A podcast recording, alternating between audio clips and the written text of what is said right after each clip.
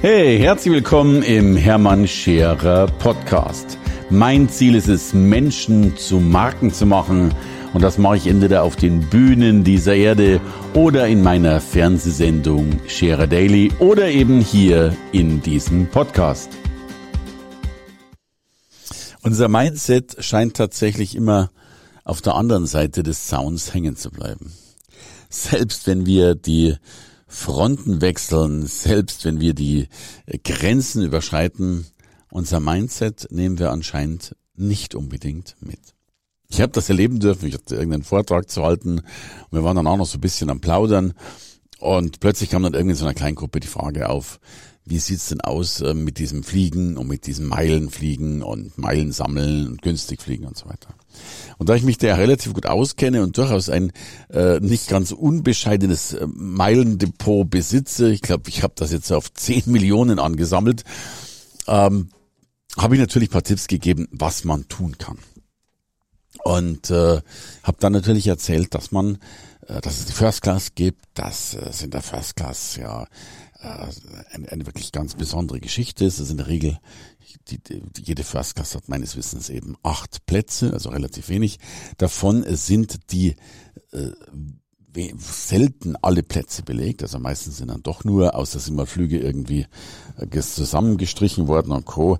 Meistens, so ist zumindest meine Erfahrung immer, sind von diesen acht Plätzen dann vier belegt, fünf belegt so tatsächlich in diese Richtung. First Class ist ja auch äh, bis praktisch eine Stunde vom Abflug in der Regel, wenn es zumindest als ähm, Free gebucht wurde, in der Regel ist die First Class so angelegt, auch nochmal kostenlos umbuchbar und stornierbar, damit man eben äußerst flexibel, auch das gehört ja zur First Class dazu, logischerweise fliegen kann. Na und kurzum, man hat dann seine acht Sitzplätze, die auch umgewandelt werden können in Schlafplätze. Du hast ein richtiges Bett, äh, zwei Meter lang.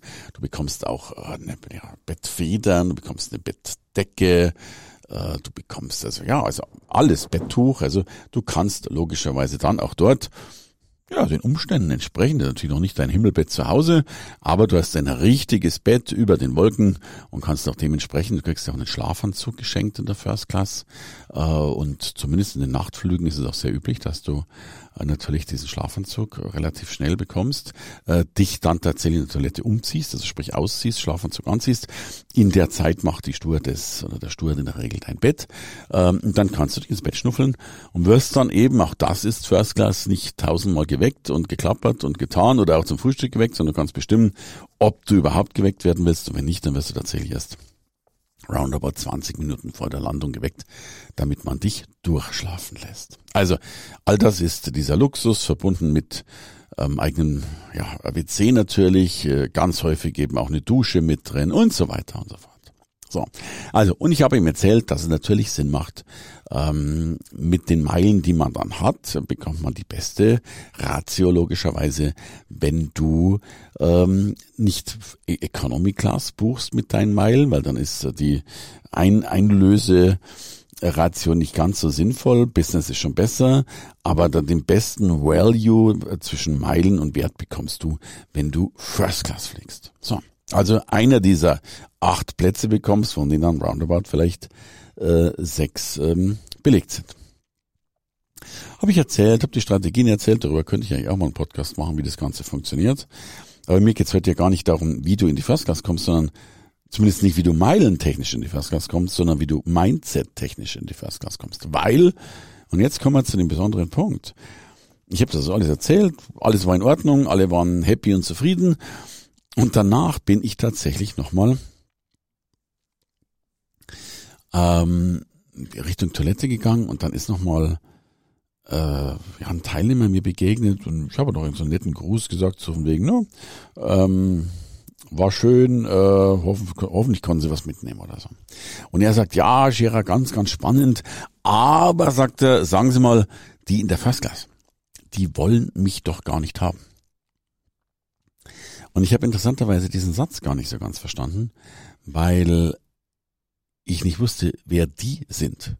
War da die Fluggesellschaft gemeint? War da die, war da der Raum gemeint oder was auch immer? Nein, ihm ging es darum, dass die Menschen in der First Class ihn ja wohl gar nicht haben wollen, weil sie ihn ja, er hat das nicht zum Ausdruck gebracht, aber anscheinend weniger wertig, minderwertig sehen, als sie selbst sind. Und ich fand das so spannend, weil ich auf so einen Gedanken gar nicht gekommen wäre.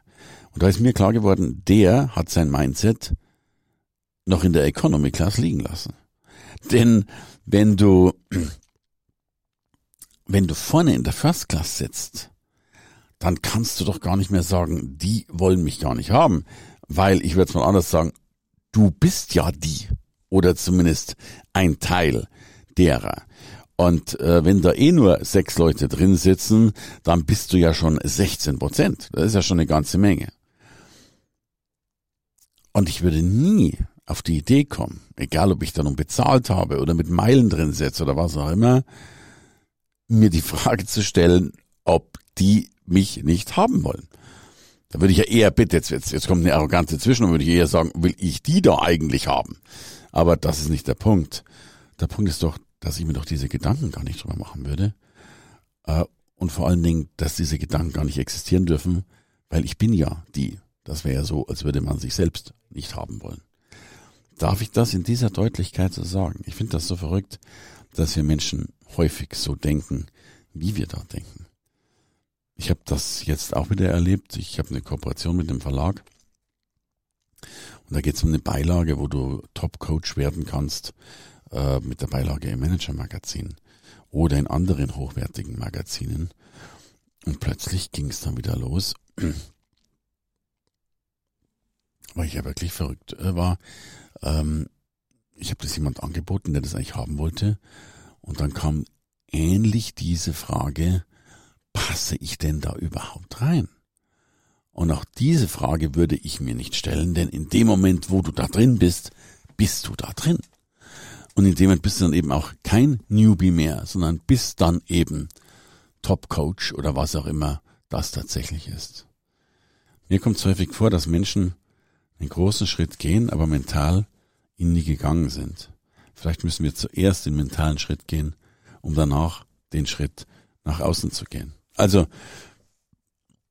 nimm dein Mindset mit äh, und vor allen Dingen, das wäre ein wunderschöner Mindset-Change. Ab jetzt solltest du nur noch First Class fliegen. Es lohnt sich wirklich. Es ist wunderschön. Und wenn du sagst, es ist teuer, dann hast du recht. Aber dann wird es doch Zeit, das Leben so zu ändern, dass der Preis der First Class immer noch der gleiche ist, aber du diesen Preis nicht mehr mit dem Adjektiv teuer versehen kannst, weil es für dich nicht mehr teuer ist. Und damit haben wir das Mindset wirklich verändert. Viel Spaß.